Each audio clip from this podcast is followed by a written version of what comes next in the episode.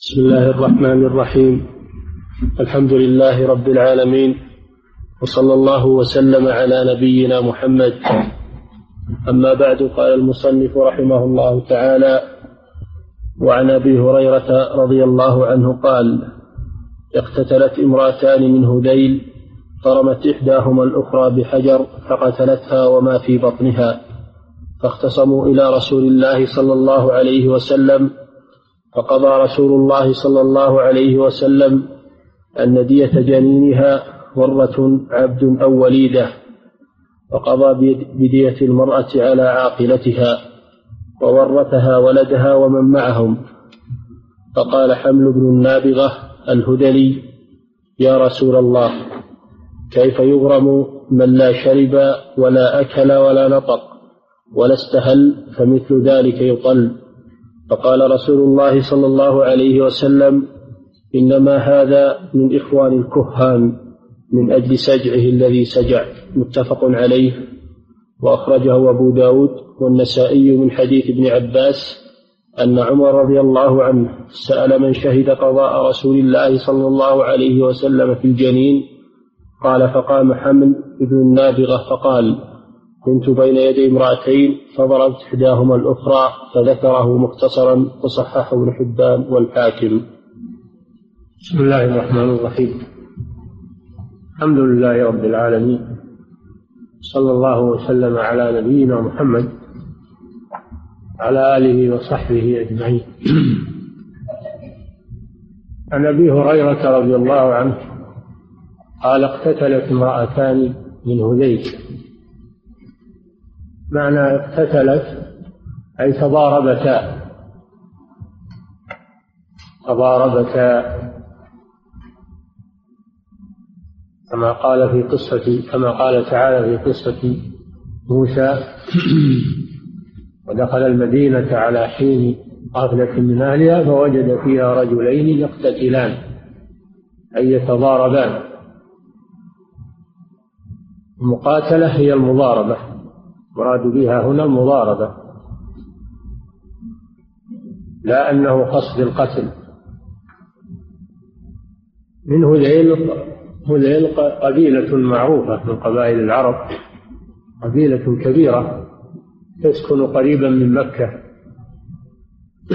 شرقي مكة وجنوب مكة ولا تزال. وكانت المرأتان ضرتان.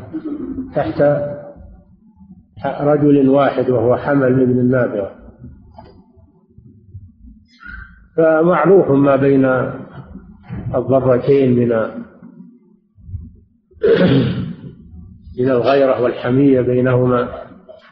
حصل بسبب ذلك المضاربة بينهما. فضربت إحداهما الأخرى بحجر. رمت إحداهما الأخرى بحجر. حجر يعني صغير. فقتلتها وكانت حاملا. وقتلت ما في بطنها وهو الجنين بسبب الضربة.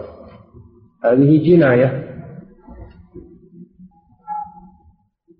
إلا أنها ليست عمدا. جناية إلا أنها ليست عمدا. وإنما تسمى شبه العمد. وشبه العمد هو أن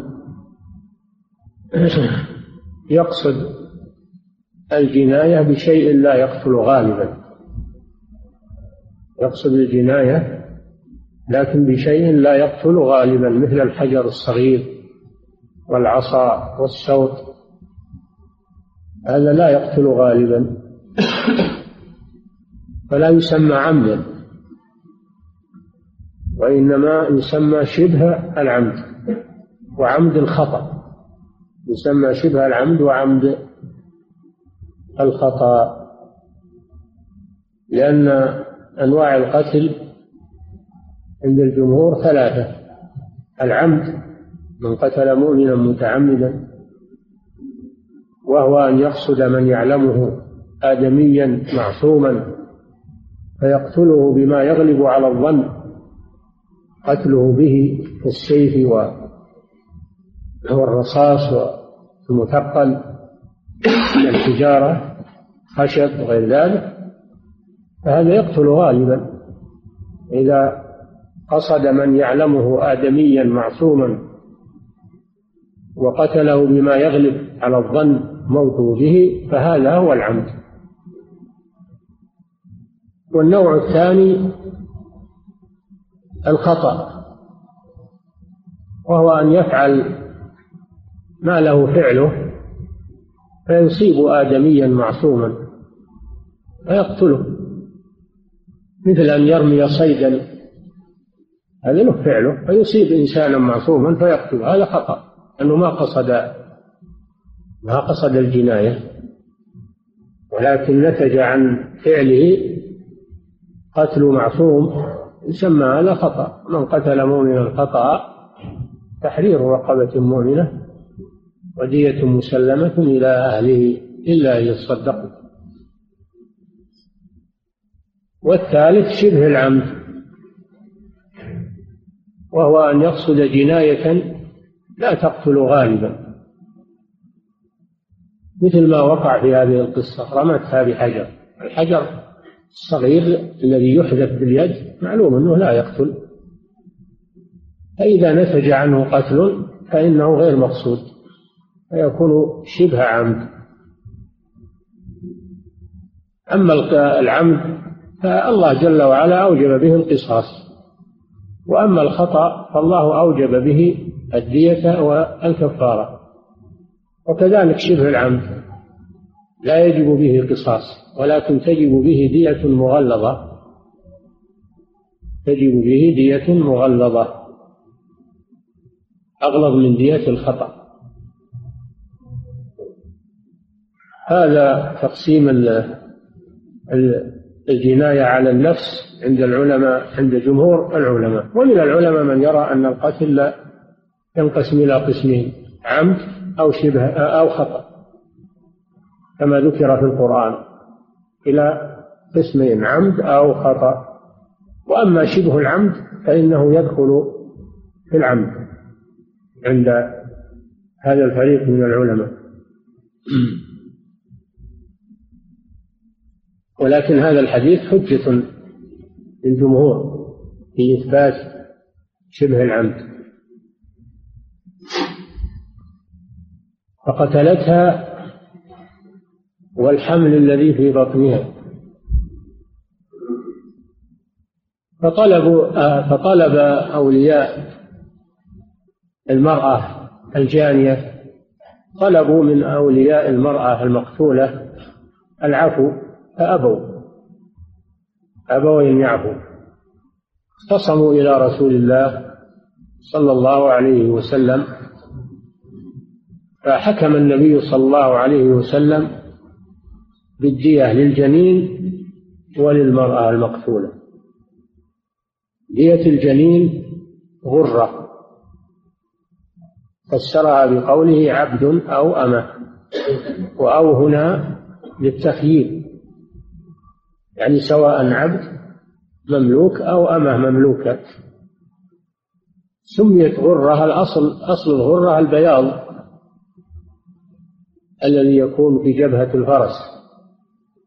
سميت الرقبة المملوكة غرة من باب النفاسة والحسن.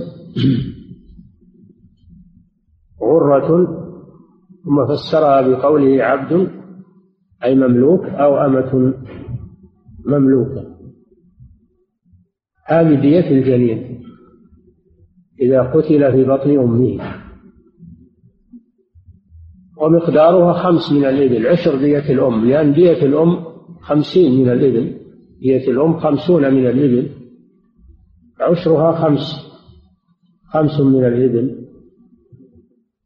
هذه دية الجنين. خمس من الإبل. عشر دية أمه أنها هي مقدار الغرة في عهد النبي صلى الله عليه وسلم. وتكون دية الجنين على القاتلة. تكون على القاتلة ولا تتحملها العاقلة لأن العاقلة لا تحمل إلا ما كان ثلث الدية الكاملة فأكثر. أما ما كان دون الثلث فإن العاقلة لا تحمله وهذا دون الثلث فلا تحمله العاقل إنما يكون على الجاني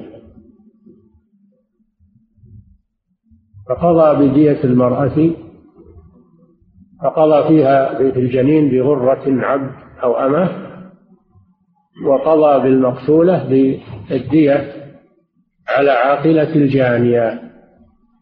دية الخطأ لا تكون على الجاني وإنما تكون على عاقلته وهم عصبته. عصا الذكور من عصبته. سواء كانوا وارثين أو غير وارثين لا هم العاقلة. سموا عاقلة لأنهم يؤدون العقل وهو الدين. يتحملونها عن الجاني عن قريبهم. وهذا من باب المناصرة والتعاون. فكما أنهم يرثونه لو مات فإنهم يتحملون جناية الخطأ يتحملون الخطأ. من باب المواساة ومن باب المناصرة التعاون ولأن الخطأ يكثر فلو حمل القاتل دية الخطأ لأجحف ذلك به فتوزع دية الخطأ على عاقلة الجاني يجتهد الحاكم في توزيعها على عصبة الجاني وهذا من محاسن دين الإسلام أنه دين التعاون. وأيضا هذا في مقابل الإرث لأنهم لو مات لورثوه أخذوا ماله بالإرث. وكذلك إذا حصل منه جناية لم يتعمدها فإنهم يتحملونها لأن الغنم بالغرم كما هي القاعدة. والنبي صلى الله عليه وسلم يقول الخراج بالضمان وكما أنهم يرثونه لو مات كذلك يتحملون عنه الخطأ الذي لم يتعمده ولم يقصده من باب التخفيف عن عن قاتل الخطأ. قضى بالجنين غرة عبد أو أمة وقضى بدية المرأة يعني المقتولة على عاقلتها أي عاقلة القاتلة. وورثها ورث دية المقتولة ولدها وزوجها. ورثها ولدها وزوجها لأن الزوج يرث بالزوجية والولد يرث بالبنوة فيأخذ ما بقي بعد فرض بعد فرض الزوج بعد فرض الزوج.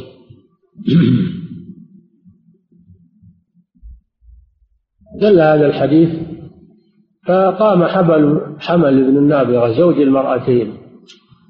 زوج المرأتين.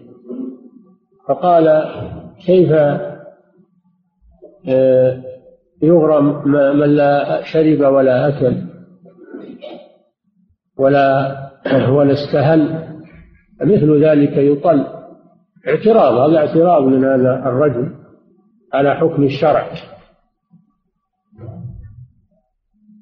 لأن الواجب على المسلم أن أن أن يسلم لحكم الشرع ولا يعترض ولا يستغرب في عقله وإنما الواجب التسليم لحكم الله ورسوله. فلا وربك لا يؤمنون حتى يحكموك فيما شجر بينهم ثم لا يجدوا في أنفسهم حرجا مما قضيت ويسلموا تسليما. النبي صلى الله عليه وسلم أنكر عليه وقال إنما هو من إخوان الكهان لأن اعتراضه هذا اعتراض على حكم الشرع.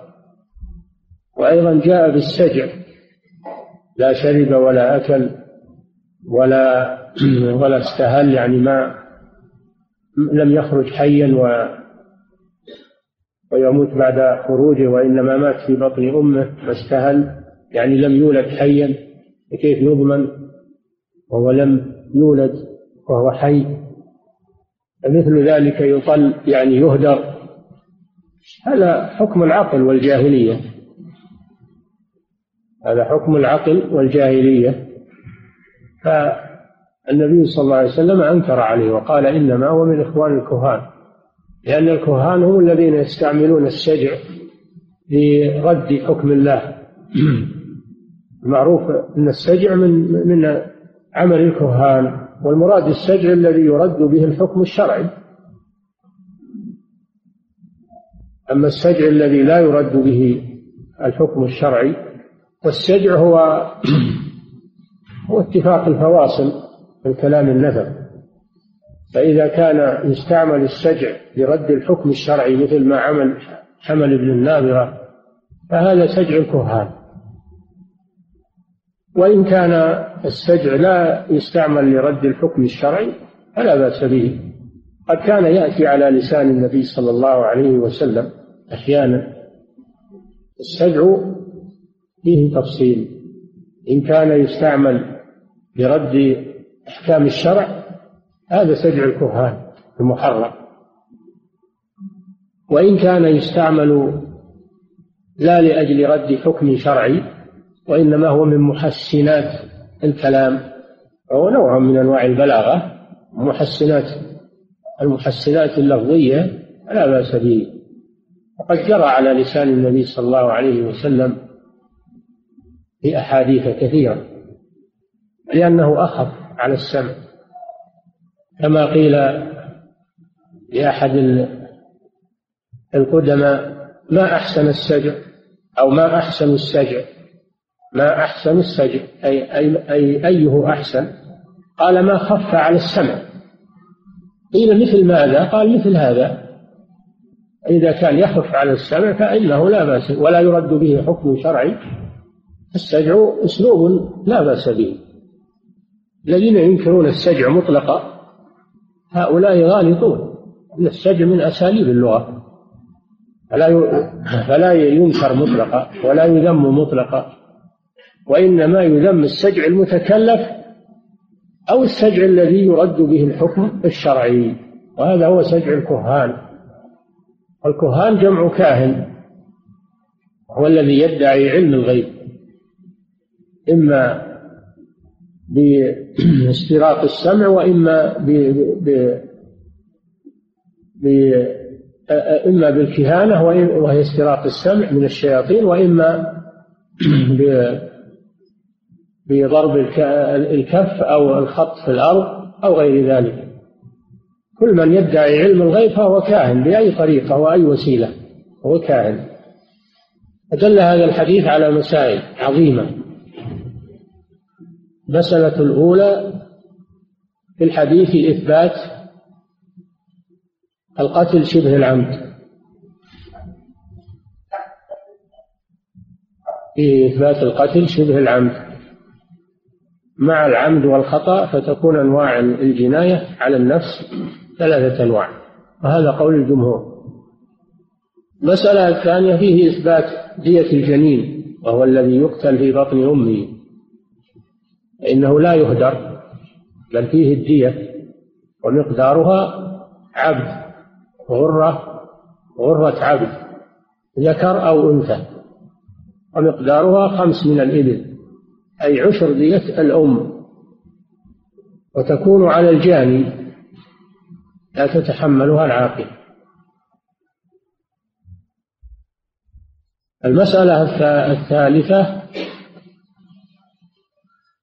المسألة الثالثة أن دية الجنين تكون على الجاني وليست على العاقلة لأنه لم يذكر أنه حملها العاقلة المسألة الرابعة الحديث دليل على أن دية شبه العمد تكون على العاقلة مثل دية الخطأ. على عاقلة الجاني. أنه قضى بدية المرأة على عاقلتها. أي على عاقلة القاتلة. قضى بدية المرأة المقتولة على عاقلة القاتلة. المسألة الخامسة فيه دليل على أن الدية تورد عن المقتول مثل ما تورث عنه تركته. أن الدية تورث قوله صلى الله عليه وسلم ورثها ورثها ولد زوجها وولدها. وهذا دليل على أن الدية مثل التركة تورث عن المقتول على حسب الميراث الشرعي. المسألة السادسة في الحديث دليل على ذم السجع الذي يراد به رد الحق ومعارضة الحكم الشرعي وأنه يشبه سجع الكهان وإن لم يكن قائله كاهنا لأنه قال من إخوان الكهان أي يشابههم وإن لم يكن كاهنا. أما إذا كان السجع لا يرد به حكم شرعي ولا يعارض به دليل شرعي فإنه مباح وهو من المحسنات اللفظية. نعم. وعن أنس أن الربيع بنت النضر نضر بنت النضر عمته كسرت ثنية جارية. فطلبوا إليها العفو فأبوا فعرضوا الأرش فأبوا فأتوا رسول الله صلى الله عليه وسلم فأبوا إلا القصاص. فأمر رسول الله صلى الله عليه وسلم بالقصاص فقال أنس ابن النضر يا رسول الله أتكسر ثنية الربيع؟ لا والذي بعث بعثك بالحق لا تكسر ثنيتها. فقال رسول الله صلى الله عليه وسلم يا أنس كتاب الله القصاص فرضي القوم فعفوا. فقال رسول الله صلى الله عليه وسلم إن من عباد الله من لو أقسم, من لو أقسم على الله لا بره. متفق عليه واللفظ للبخاري هذا الحديث عن أنس بن مالك خادم الرسول صلى الله عليه وسلم أن عمته الربيع بنت النضر كسرت ثنية جارية عمدا والثنية هي السن الذي يكون في وسط الفم. ولكل إنسان أربع ثنايا ثنيتان من الأسفل وثنيتان من الأعلى متقابلات.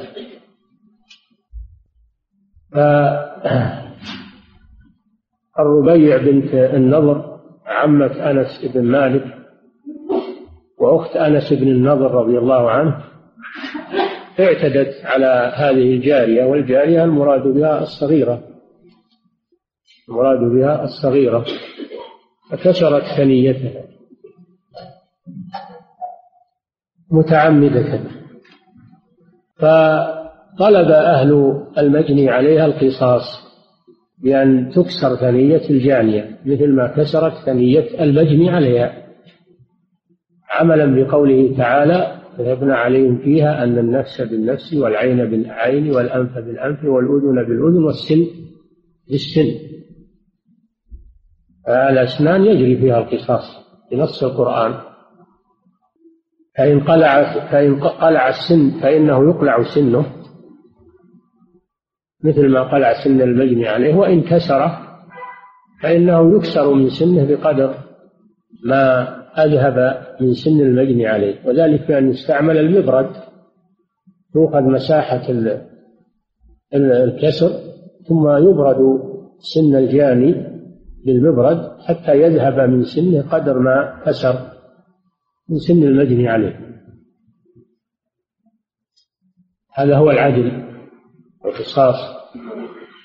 فطلب أولياء الجانية وهي الربيع طلبوا من أولياء المجني عليها العفو فأبوا. أبوا أن يعفوا وأبوا إلا القصاص. فأمر النبي صلى الله عليه وسلم بالقصاص.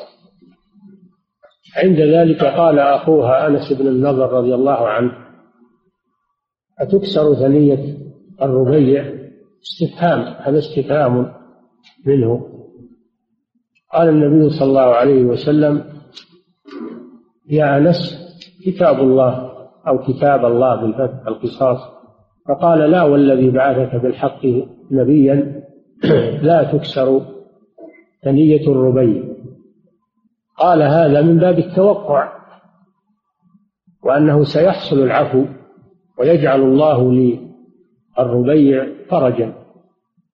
ولم يقله من باب الاعتراض لأنه من فضلاء الصحابة رضي الله عنه ولم يقل هذا من باب الاعتراض والامتناع وإنما قاله من باب توقع ما سيكون وأن الله سيجعل للربيع فرجا ومخرجا. فألهم الله أولياءها فعفوا. ووقع ما توقعه أنس رضي الله عنه. فكان هذا من كرامات الأولياء.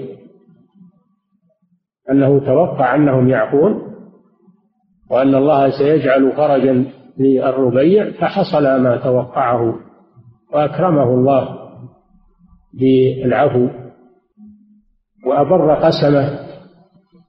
فقال النبي صلى الله عليه وسلم إن من عباد الله من لو أقسم على الله لأبره. فهذا من كرامات أنس بن النضر رضي الله عنه كرامات الأولياء حيث إنه توقع شيئا فحصل وأقسم على الله فأبر الله قسمه. أبر الله قسمه. والإقسام على الله على نوعين. النوع الأول أن يقسم على الله أن لا يفعل خيرا. هذا لا يجوز كما في حديث الذي قال والله لا يغفر الله لفلان. فقال الله تعالى من ذا الذي يتألى علي ألا أغفر لفلان؟ إني قد غفرت له وأحبطت عمله. فإذا كان الإقسام على الله أن لا يفعل الله الخير ويريد منع الخير من الله عز وجل ومنع الفضل من الله هذا حرام ولا يجوز. وهو سوء أدب مع الله سبحانه وتعالى. هل أحد يمنع فضل الله عز وجل؟ هل أحد يمنع الله عز وجل أن يتفضل على عباده؟ لا يجوز. أما القسم الثاني وهو الحلف على الله على أن يفعل الفضل والخير والإحسان فهذا شيء لا بأس به. يجوز أن يحلف على الله أن أن يفعل الخير له أو لغيره. وهذا من حسن الظن. هذا من حسن الظن بالله عز وجل. أو جائز. ولهذا قال صلى الله عليه وسلم إن من عباد الله من لو أقسم على الله فأبر وقال رب أشعث أغبر. مدفوع بالأبواب. لو أقسم على الله لأبره. يحقره الناس ولا يقبلون شفاعته. لأنه فقير ولأنه رث الهيئة. ولكنه ولي من أولياء الله. لو أقسم على الله لأبره فالقسم على الله إذا كان لتوقع الخير وحسن الظن بالله عز وجل فإنه جائز. وأما إذا كان من باب منع الله أن يفعل الخير أو أن يتفضل على عباده أو أن يغفر للمذنب هذا سوء ظن بالله وسوء أدب مع الله هذا محرم. كما في قصة الذي قال والله لا يغفر الله لفلان. هل أحد يمنع الله أن يغفر لعبده المذنب؟ هذا لا أحد يعترض على الله أن يغفر أو أو يمنع الله ويلزم الله أن لا يغفر. هذا سوء أدب مع الله سبحانه وتعالى. الحاصل أن هذا الحديث فيه فوائد. أولا فيه أن الأسنان يجري فيها القصاص. وهذا نص القرآن والسن بالسن. وإن كان في شرع من قبلنا في التوراة فإن شرعنا أقره. شرع شرعنا أقره.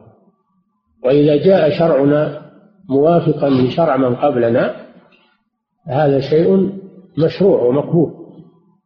المسألة الثانية فيه الترغيب في العفو. فيه الترغيب في العفو. قال تعالى وجزاء سيئات سيئات مثلها فمن عفا وأصلح فأجره على الله إنه لا يحب الظالمين. قال تعالى ولمن صبر وغفر إن ذلك لمن عزم الأمور. فيه فضل العفو. أن القصاص جائز. القصاص جائز ومباح وهو حق للمجني عليه أو لوليه ولكن كونه يعفو هذا أفضل وأجره على الله سبحانه وتعالى. دل الحديث على أنه لا يجبر أحد على العفو. لا يجبر أحد على العفو. فإذا طالب بحقه فإنه يمكن منه لأن هذا هو العدل. والمسألة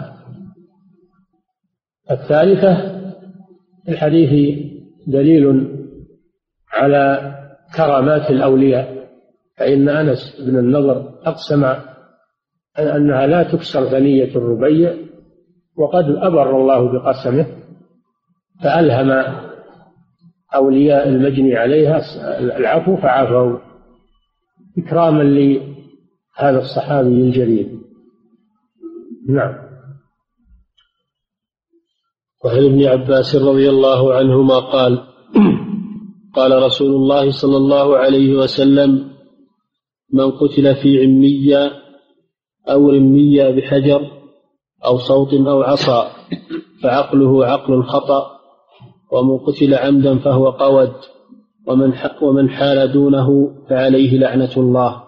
أخرجه أبو داود والنسائي وابن ماجه بإسناد قوي.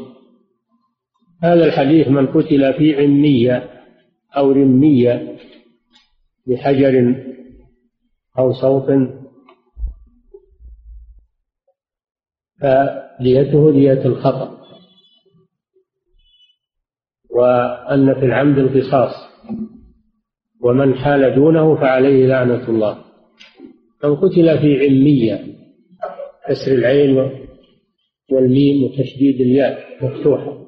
العلمية فعيلة من العمل والمراد به القتيل الذي لا يدرى من قاتله. القتيل الذي لا يدرى من قاتله. كان يقتل في زحمة في زحمة في زحمة الجمرات مثلا أو في زحمة الخروج من المساجد الكبيرة أو يوجد مقتولا عند جماعة ولا يدرى من قاتله. يوجد مقتولا في حارة أو في قرية ولا يدرى من قاتله. هذا عمي قتله. هذا معنى علمية يعني عمي قتله. فلم يعرف قاتله؟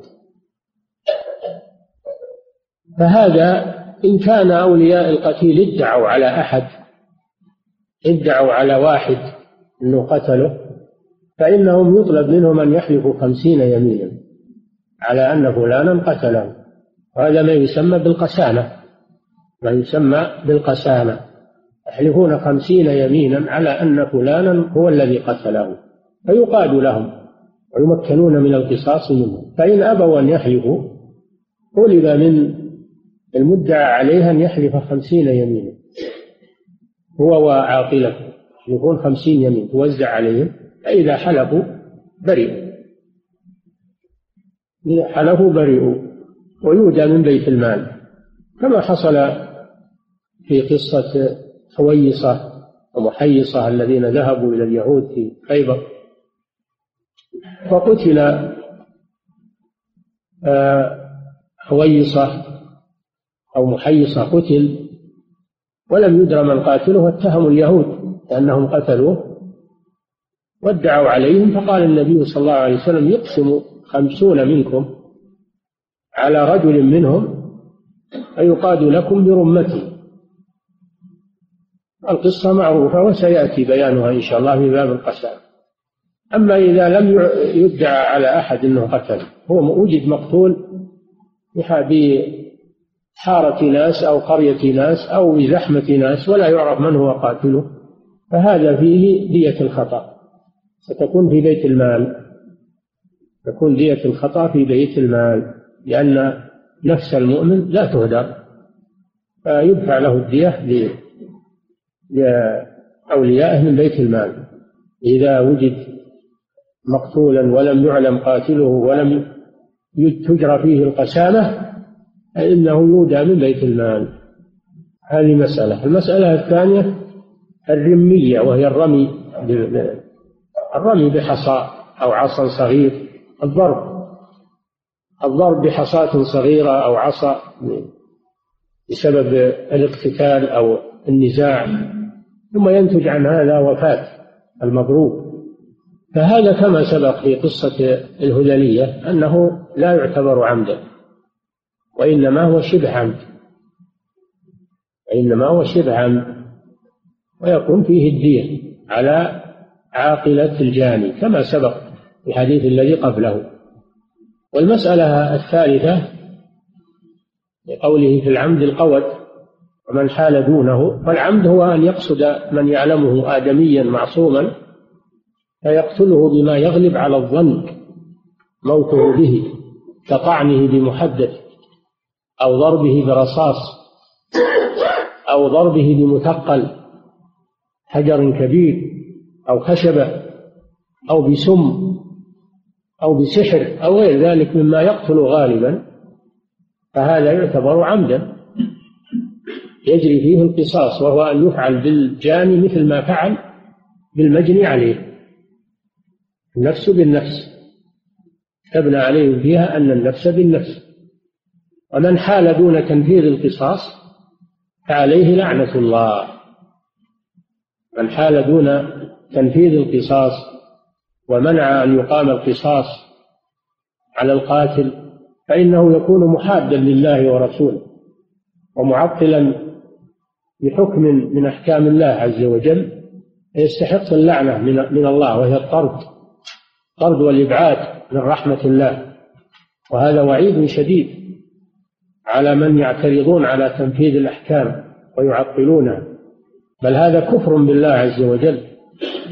الذين يستبدلون الأحكام الشرعية بالقوانين الوضعية لأنهم يرون أن الأحكام الشرعية فيها وحشية وفيها قسوة وأنها لا تصلح في هذا الزمان. زمان الحضارة والتحضر لا يصلح فيه القصاص ولا تصلح فيه الحدود. ويقولون هذا وحشية. ولا يليق بالعالم المتحضر.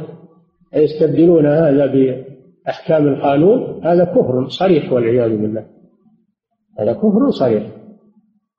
كذلك من كان له جاه أو مكانة أو قوة له قوة وشوكة ومنع من إقامة الحدود على أقاربه أو على جماعته.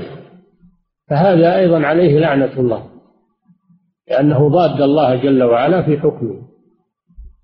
فلا بد من تطبيق أحكام الله عز وجل ولا بد من القصاص إذا طالب به أهله. ولهذا قال النبي صلى الله عليه وسلم لأنس بن النضر رضي الله عنه يا أنس كتاب الله القصاص. ما في محاباة لولا أن الله سبحانه وتعالى ألهم أولياء أولياء الربيع أولياء المجني عليها ألهم أولياء المجني عليها فعفوا عن الربيع. لا نفذ النبي صلى الله عليه وسلم القصاص فيها. وهي صحابية وجليلة لكن ما في محاباة في دين الإسلام. الذي يحول بين تنفيذ الحدود الشرعية أو أو يحول دون تنفيذ القصاص أو يغير أحكام الله ويستبدلها بالقوانين الوضعية لأنها بزعمه لا تصلح هذا كافر بالله عز وجل. وعليه لعنة الله وإبعاده من رحمة الله نسأل الله العافية. نعم.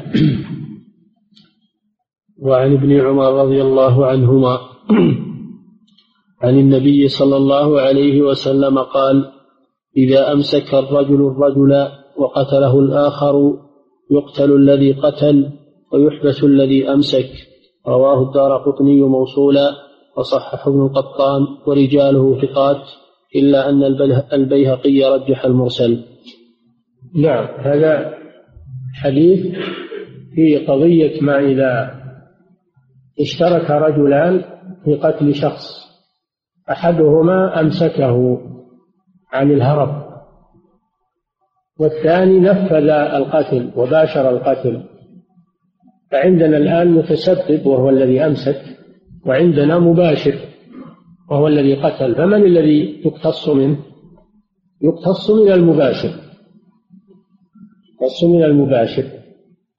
وأما المتسبب فإنه يحبس حتى يموت. يعني يحبس حبسا مؤبدا.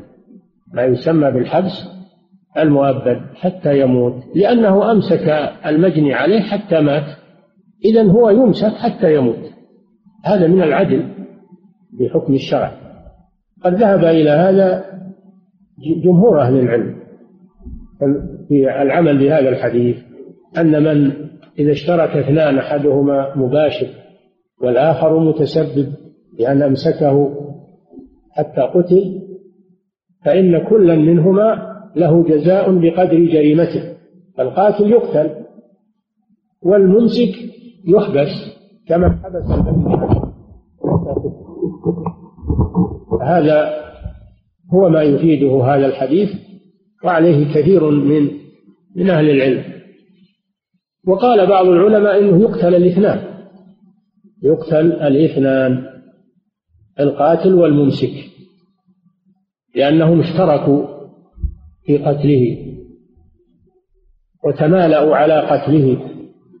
فيقتل الاثنان ولكن الصحيح هو ما دل عليه الحديث أنه يقتل القاتل ويحبس الممسك حتى يموت.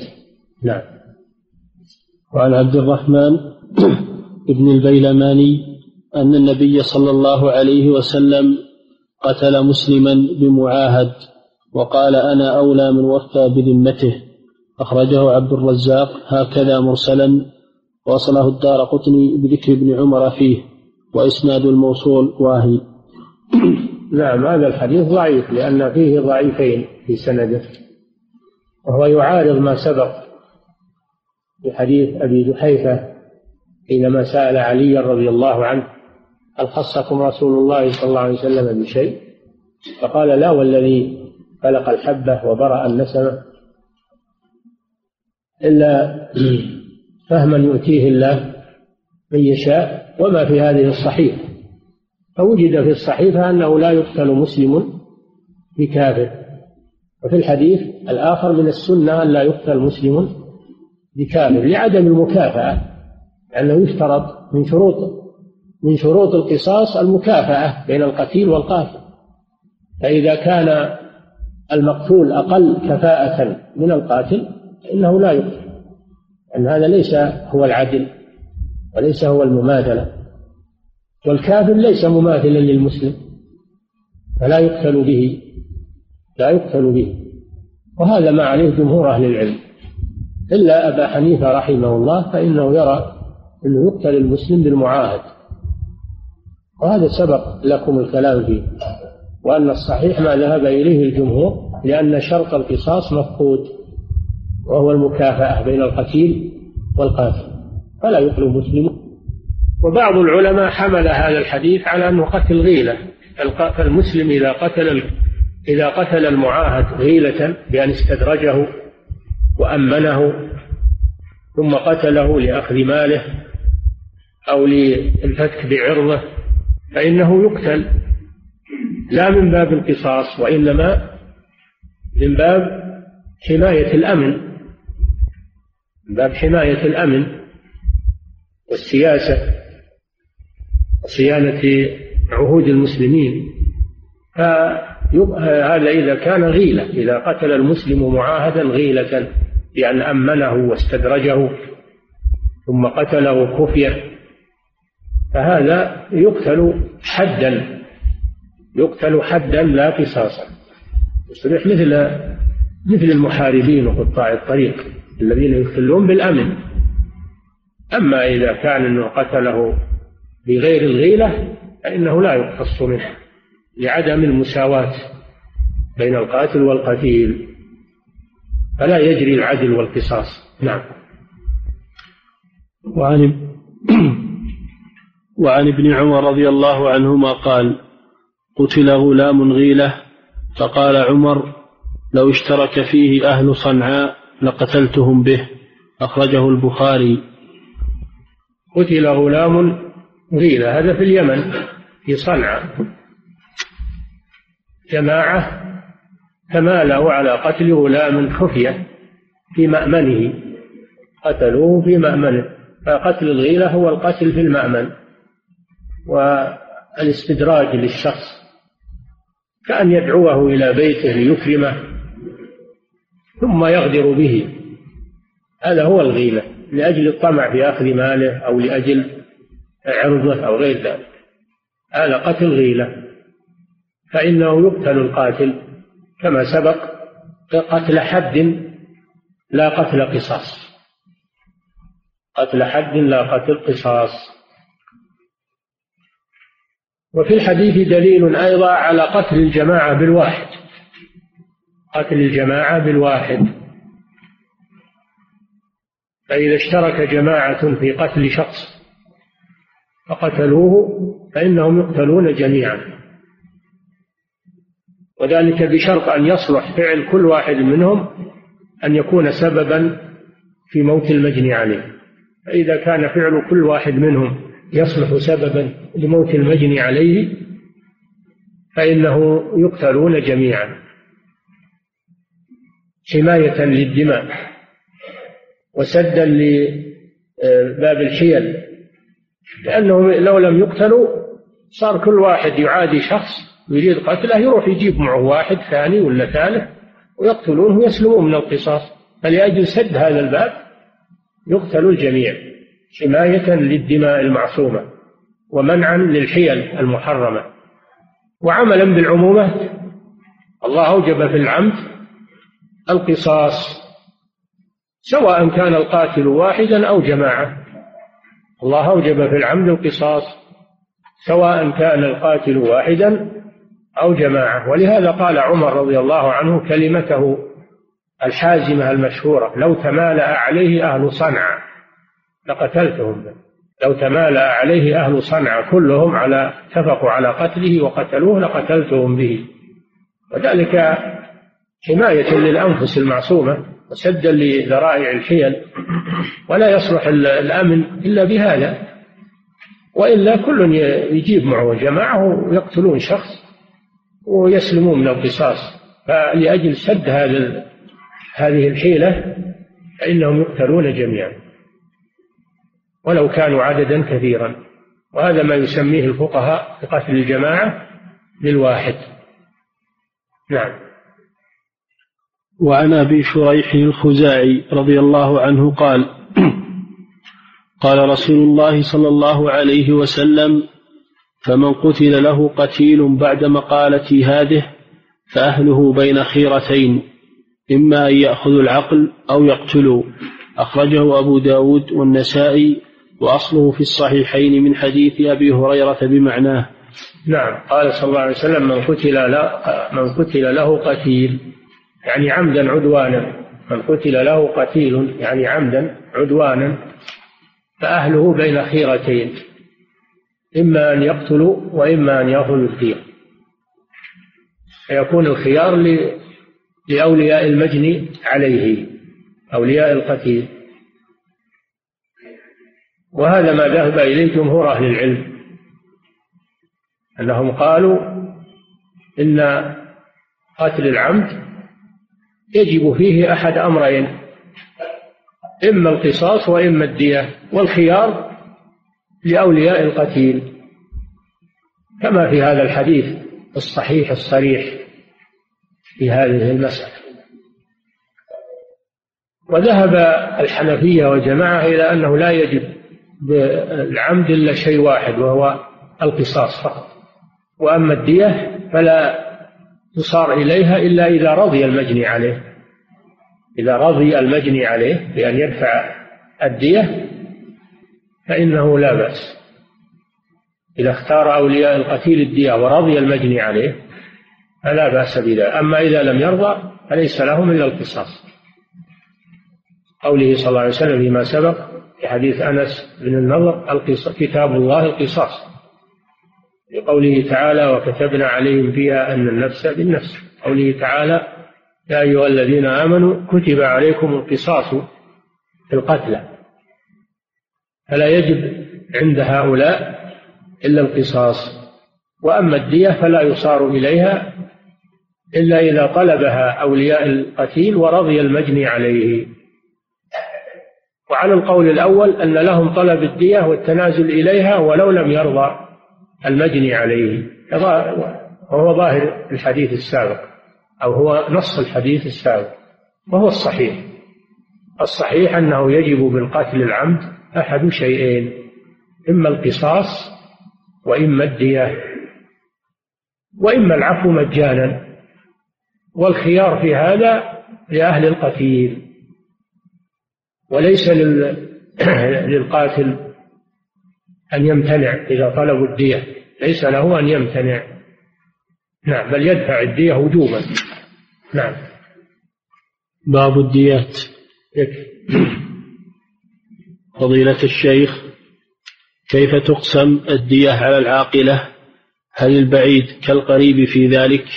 نعم تقسم على القادرين من العصبة. على القادرين من العصبة. أما الفقير من العصبة فليس عليه شيء إنما تقسم على القادرين كل على قدر استطاعته. والمرجع في هذا إلى اجتهاد إلى اجتهاد القاضي. القاضي يقدرها عليهم كل على حسب استطاعته. نعم.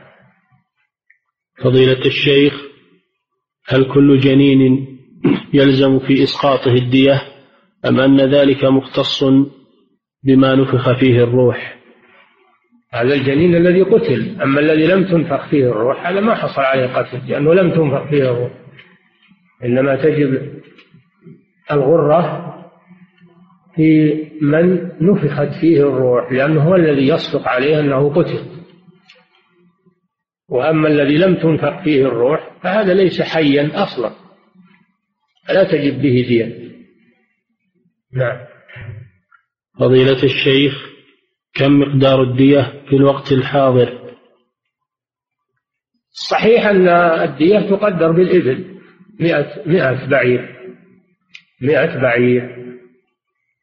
ومئة البعير تختلف أقيامها في كل زمان بحسبه تقدر أقيام الإبل مئة بعير في كل وقت بحسبه نعم. فضيلة الشيخ ما معنى تغليظ الدية؟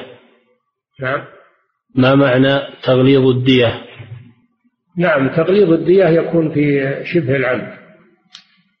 يكون في شبه العمد بأن تجعل مربعة تجعل الدية مربعة بأسنان الإبل أربعة أقسام منها أربعون في بطونها أولادها كما قال النبي صلى الله عليه وسلم. نعم وأما الخطأ تكون مئة من الإبل أخماسا خمسة أقسام. نعم تخفيف من باب التخفيف. أسنانها خمسة أقسام لا تكون على سن واحد. ويجتهد الحاكم في تقديرهم نعم. فضيلة الشيخ شخص أقسم على الله فلم يتحقق قسمه فهل عليه كفارة؟ نعم. شخص أقسم على الله فلم يتحقق قسمه فهل عليه كفارة؟ لم يذكر العلماء أن في ذلك كفارة بما أعلم. نعم. فضيلة الشيخ في حديث القسم على الله هل هذا يعني أن أي شخص يحلف على الله أن يتقبل هذا الدعاء أو العمل الصالح؟ نعم مش المانع؟ كل مؤمن له أن يقسم على الله في فعل الخير وفعل الفضل من الله عز وجل. لكن منهم من يحقق الله طلبه ومنهم من لا يحقق الله طلبه. الأمر في هذا راجع إلى الله سبحانه وتعالى. نعم. فضيلة الشيخ لو قتل الأب ابنه فهل يقاد به أم به الدية؟ هذا سبق لكم أنه لا يقاد والد لا يقاد والد بولده. بل تجب عليه الدية ولا يرث منها. تجب عليه الدية ويحرم من الميراث من من التركة ومن الدية. القاتل ليس له ميراث لا من الدية ولا من غيرها. الحديث ليس للقاتل شيء. وهذا من أجل حماية النفوس من من القتل. لئلا يطمع بمال هذا الشخص ثم يستبقي موته فيقتله من أجل أن يرثه. الشارع عامله بنقيض قصده فإذا قتل مورثه فإنه لا يرث منه. حتى ولو كان قتله خطأ. من باب سد الذريعة. نعم. فضيلة الشيخ إذا قتل رجل مسلم في دولة مسلمة غير دولته ولم يعرف القاتل كما في رمي الجمار فهل الدية على دولة القتيل أم على الدولة التي حدث فيها القتل؟ على الدولة التي حدث فيها القتل لأن المسؤولية عليها هي التي الواجب عليها حفظ الأمن وحفظ النفوس. فإذا قتل عندهم قتيل ولم يدر من قتله فهم المسؤولون عنه وتكون الدية في بيت مالهم هم. نعم. فضيلة الشيخ هل هناك فرق بين دية القتل الخطأ ودية القتل شبه العمد. سبق لكم في الجواب الذي قبل هذا أن دية العمد شبه العمد تكون مغلظة ودية الخطأ تكون مخففة بأسنان الإبل. نعم. فضيلة الشيخ ذكرتم حفظكم الله في كتابكم الإرشاد إلى صحيح الاعتقاد نقلا عن شيخ الإسلام رحمه الله قوله والنسك الفاسد وذلك في باب البدع فما المراد بالنسك الفاسد؟ وهل هناك كتب تكلمت عنه؟ نعم. فما المراد بالنسك الفاسد؟ لو جابك أصل النقل لو جاب الكتاب يمكن نشوف يعني يقطع سلمه منه ويسأل عنها ما ندري وش السياق حتى نعرف المقصود. نعم. فضيلة الشيخ من أكل بصلا هل يحق له التخلف عن الجماعة أم أنه يبعث أم أنه يبحث عن مسجد آخر تقل جماعته؟ يتخلف عن الجماعة لئلا يؤذيهم لئلا يؤذيهم ويحرم من أجل صلاة الجماعة. وهذا عقوبة شديدة أنه يحرم من أجل صلاة الجماعة ولا يذهب في رائحة البصر لأنه يؤذي المسجد ويؤذي المصلين. فتكون عقوبته أنه يحرم من الذهاب إلى المسجد ويحرم من آه، الخطى التي تكتب له ويحرم من أجر الجماعة. هذا يستدعي أنه ما يأكل البصل قرب الصلاة. ما يأكل البصل قرب الصلاة لأن هذا يسبب له تخلفه عن صلاة الجماعة. نعم. فضيلة الشيخ ما حكم عقد عقد الإجارة بهذه الصيغة؟ لك هذا المنزل بكذا وكذا ما دمت أنا في هذا الحي. هذا غير صحيح لأن المدة غير محددة. ما دمت في هذا الحي هذا غير محدد. مجهول. فلا ولا يشترط في يشترط في الإجارة أن تكون المدة معلومة حتى لا يحصل نزاع بين الطرفين. إذا كانت المدة مجهولة فالإجارة غير صحيحة. نعم. فضيلة الشيخ الميت في إحرامه هل يغطى رأسه أثناء الصلاة عليه وحمله إلى المقبرة؟ لا. قال النبي صلى الله عليه وسلم لا تخمروا رأسه يعني لا تغطوا فيكشف رأسه يكشف رأسه دائما إلى أن يدفن. صلى عليه وهو مكشوف الرأس ويحمل وهو مكشوف الرأس لأنه محرم. لأنه محرم مثل الحي. نعم. فضيلة الشيخ سمعت أحد طلبة العلم يقول إن القبور القديمة اندرست فربما يكون أي مسجد أو أي بيت تحته قبر وأن أجزاء الميت تفرقت في الأرض فما حكم قوله هذا؟ هذا لا يجوز. إذا علم أن هذا مقبرة أو أن هذا قبر علم هذا فلا يجوز أنه يبنى عليه بيت أو يقام عليه مزرعة لأنه أصبح ملكا للأموات وقفا عليهم وسكنا لهم فلا يجوز إيذاءهم حتى ولو طال الوقت طال العهد ما دامت أنها معلومة أنه مقبرة أو أن هذا قبر. ولو كانت المدة طويلة فلا يجوز انتهاك. نعم. فضيلة الشيخ هل بلغكم ثبوت دخول شهر محرم ومن أراد صيام عاشوراء ففي أي يوم يصوم؟ يصوم الليلة ليلة الثلاثة وليلة الأربعاء. يصوم يوم الثلاثة ويوم الأربعاء. لأن هذا يوافق إما التاسع والعاشر إن كان الشهر وافيا الشهر الذي خرج. إن كان الشهر الذي انتهى وافيا فإن غدا يصادف التاسع. وبعد غد يصادف العاشر أما إن كان الشهر الذي انتهى ناقصا فإن غدا يصادف يصادف العاشر وبعد غد يصادف الحادي عشر. الحاصل أنه يصوم بكرة الثلاثة والأربعاء. ويرجى إن شاء الله أنه يصادف الوقت إما كذا وإما كذا. نعم. أما الرؤيا فلم يبلغني رؤيا في دخول شهر محرم. نعم. فضيلة الشيخ إذا كانوا جماعة وأكلوا بصلا جميعهم وكانوا في البر فهل يصلون جماعة أم يصلي كل واحد بمفرده؟ يصلون جماعة لأن المقصود منع من المسجد. أما إذا كان ما في مسجد هم يصلون جماعة ولا يتركون الجماعة. نعم. فضيلة الشيخ كنت قد وعدت الوالدة أن أعطيها راتبا شهر أن أعطيها راتب شهر إذا توظفت ولم أفعل ذلك حتى ماتت. فهل أتصدق عنها براتب شهر أو يكون هذا الوعد دينا في ذمتي فيصبح من حق ورثتها بعد وفاتها؟ لا ما يكون من حق ورثتها إلا لو قبضته لو سلمته لها لو سلمته لها صار لورثتها صار من تركته أما ما دمت لم تسلمه فالهبة لا تلزم إلا إلا بالقبض ولكن إذا تصدقت به من باب البر بها والإحسان إليها فذلك أحسن. نعم. فضيلة الشيخ هناك رجل نذر أن يصوم خمسة أيام من كل شهر واستمر على ذلك إلا أنه الآن لا يستطيع الصوم مطلقا لكبر سنه. فماذا يجب عليه؟ إذا كان لا يستطيع لا يكلف الله نفسا إلا وسعها.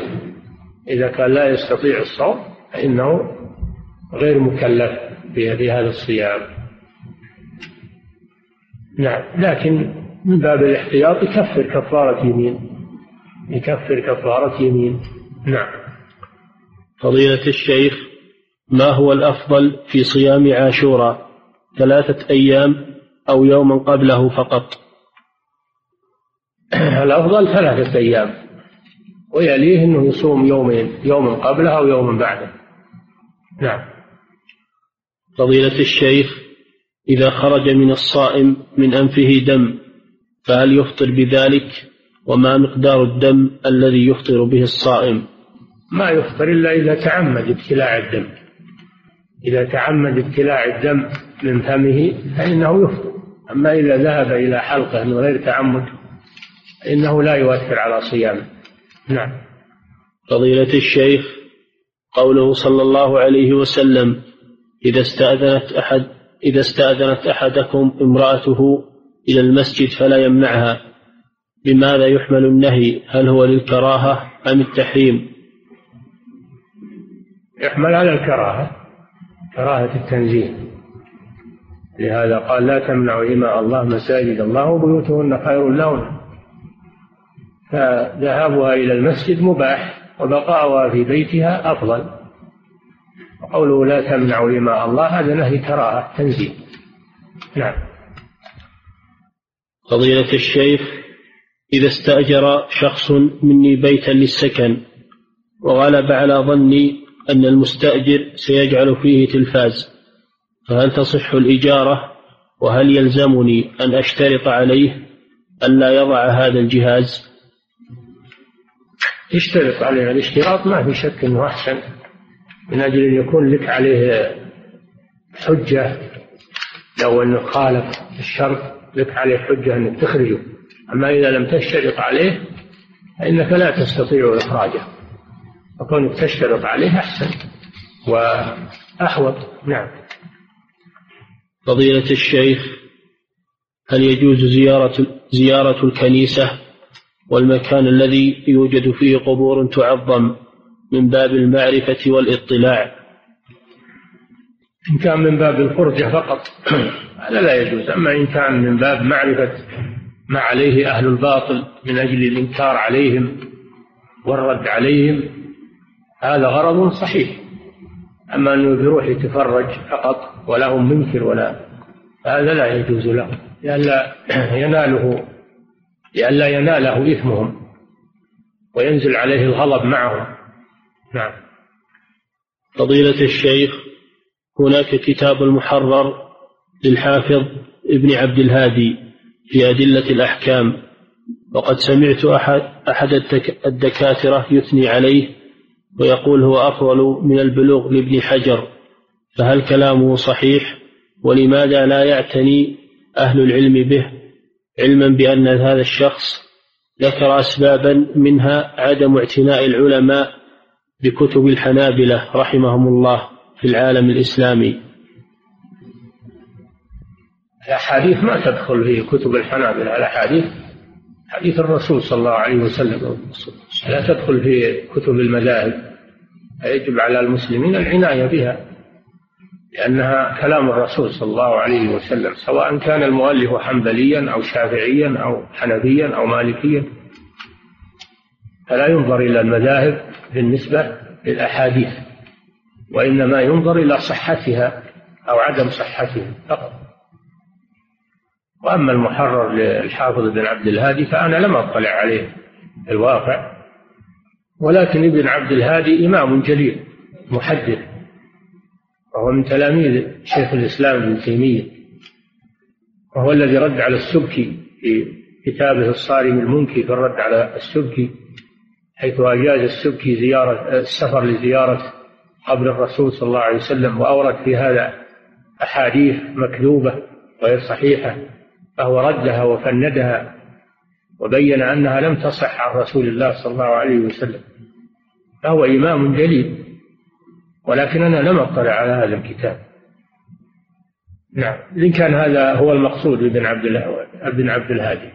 لأن ابن عبد الهادي أسمع كثيرة إن كان المقصود تلميذ شيخ الإسلام ابن تيمية محمد بن عبد الهادي فهو إمام جليل. نعم. فضيلة الشيخ هل يعتبر زوج المرأتين من هذيل من الصحابة وإن صدر منه مثل هذا؟ نعم ومن الصحابة ولكن حصل منه هذا الكلام من باب الدفاع عن نفسه بزعمه واستغراب إنه كيف كيف يدفع الدية لميت في بطن أمه. لكن يعفو الله عنه. يعفو الله عنه. نعم. فضيلة الشيخ ما حكم التفريق بين حواجب العينين من الوسط للنساء؟ ما يجوز العبث بالحواجب لا من الوسط ولا من الطرف ولا من الوسط ولا من أي مكان. تترك الحواجب على ما خلقها الله ولا تغير فإن غيرت فهذا من تغيير خلق الله الذي تعهد الشيطان أن يأمر به بني آدم ولا آمرنهم فلا يغيرن خلق الله. ومن ذلك تغيير الحاجبين عن وضعهما الخلقي. وقد وقد لعن النبي صلى الله عليه وسلم المغيرات المائلات المميلات المغيرات خلق الله عز وجل. نعم. فضيلة الشيخ إذا احتجت لأخذ منديل من الأرض وأنا قائم أصلي فهل لي ذلك؟ نعم إذا احتجت إليه تتناوله وأنت تصلي لأن هذا من الحاجة من الحاجة التي تحتاجها فلك أن تتناوله وأنت تصلي نعم فضيلة الشيخ هناك حلقة لقراءة القرآن الكريم للكبار في أحد المساجد وقد طلبوا الدعاء عند ختم القرآن فهل إذا دعا أحدهم وأمنوا خلفه هل هذا بدعة؟ لا. الدعاء عند ختم القرآن ليس بدعة بل هو من مواطن الإجابة. كان الصحابة يجتمعون إذا أراد أحدهم أن يختم القرآن يجتمعون ويدعو وهم يؤمنون على دعائه رجاء الإجابة. نعم. فضيلة الشيخ ما هو القول الصحيح في حركة الأرض والشمس والكواكب. نحن ما كلفنا بهذا وليس هذا من من صالحنا إننا نشتغل فيه وندخل فيه. ولكن الذي دل عليه القرآن أن الأرض ثابتة وقارة وأن الشمس تجري حولها تدور عليها كسائر الكواكب. هذا هو الذي دل عليه القرآن. دلت عليه أحاديث الرسول صلى الله عليه وسلم ويجب الأخذ به والمصير إليه ولا يلتفت إلى أقوال الكفرة وأقوال أهل الهيئة الذين يتخرصون ولا يستندون إلى أدلة شرعية وإنما يستندون ويكذب بعضهم بعضا. أهل الهيئة يكذب بعضهم بعضا نظريات مضطربة. لأنها ليست من عند الله عز وجل. آية مضطربة وكل منهم يخطئ الآخر وكل يوم يظهر نظرية جديدة تخطئ النظريات السابقة. ولو كان من عند غير الله لوجدوا فيه اختلافا كثيرا. نعم. فضيلة الشيخ. لأن ما لنا مصلحة في البحث في هذا. ما لنا مصلحة في البحث في هذا أبدا. نعم. فضيلة الشيخ. إذا صلى الإمام بالناس ثم تذكر أنه على غير طهارة أو أنه أحدث أثناء الصلاة فهل يلزم المأمومين إعادة الصلاة أم يكمل لهم أحدهم؟ إذا تذكر الذي يصلي بالناس أنه, على غير طهارة أنه غير متوضي فإنه ينصرف ويخلف واحد من المأمومين يكمل بهم الصلاة. وإن ابتدأ الصلاة بهم من جديد فهذا أحوط وخروجا من الخلاف. يبتدئ الصلاة بهم من جديد. الخليفة يبدأ الصلاة بهم من جديد. ولو أكمل صحت صلاته. هذا إذا كان دخل فيها وهو على غير طهارة. أو أنه دخل فيها على طهارة لكنه انتقض وضوءه في أثنائها. فإنه يستخلف من يصلي. وكون الخليفة يبدأ الصلاة من جديد أحسن وأحوط خروجا من الخلاف. أما إذا صلى بهم وانتهى ولم يتذكر أنه على غير طهارة إلا بعد ما فرغ من الصلاة فصلاتهم صحيحة وهو يعيد الصلاة في نفسه فقط. صلاته هو غير صحيحة أما صلاة المأمومين فإنها صحيحة إذا لم يتذكر إلا بعد ما فرغ من الصلاة. والنجاسة على الثوب إذا نسيها ولم يعلمها أو لم يتذكرها إلا بعد ما صلى. صلاته صحيحة أيضا.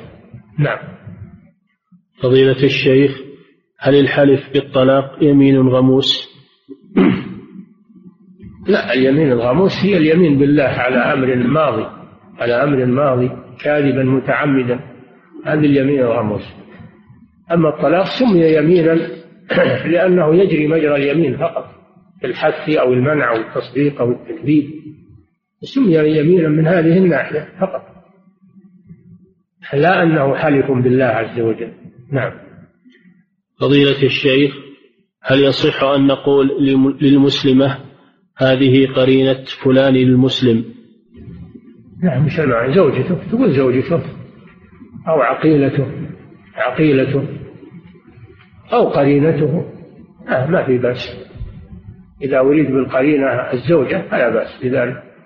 لأنه تعبير بالمعنى. تعبير بالمعنى. قرينة أو عقيلة أو زوجة. نعم. فضيلة. أو صاحبة. نعم. وصاحبته وبنيه يعني زوجته. نعم. فضيلة الشيخ أنا رجل لدي ثلاثة أولاد. عندما أغضب عليهم أضرب. نعم, نعم. أنا رجل لدي ثلاثة أولاد. عندما أغضب عليهم أضربهم وألعنهم بشدة. فكيف أتخلص من ذلك؟ لا يجوز اللعن. حرام عليك أنك تلعنهم حرام عليك اللعن مطلقا. إلا من من شرع الله أن يلعن كالشيطان والكافرين والظالمين. وأما المسلم فلا يجوز لعنه. ولا يجوز لعن الأولاد من باب أولى والأقارب فلا تستعمل اللعن. والضرب يجوز في حدود إذا كان ضربا غير مبرح لقصد التأديب وكان غير مبرح فهو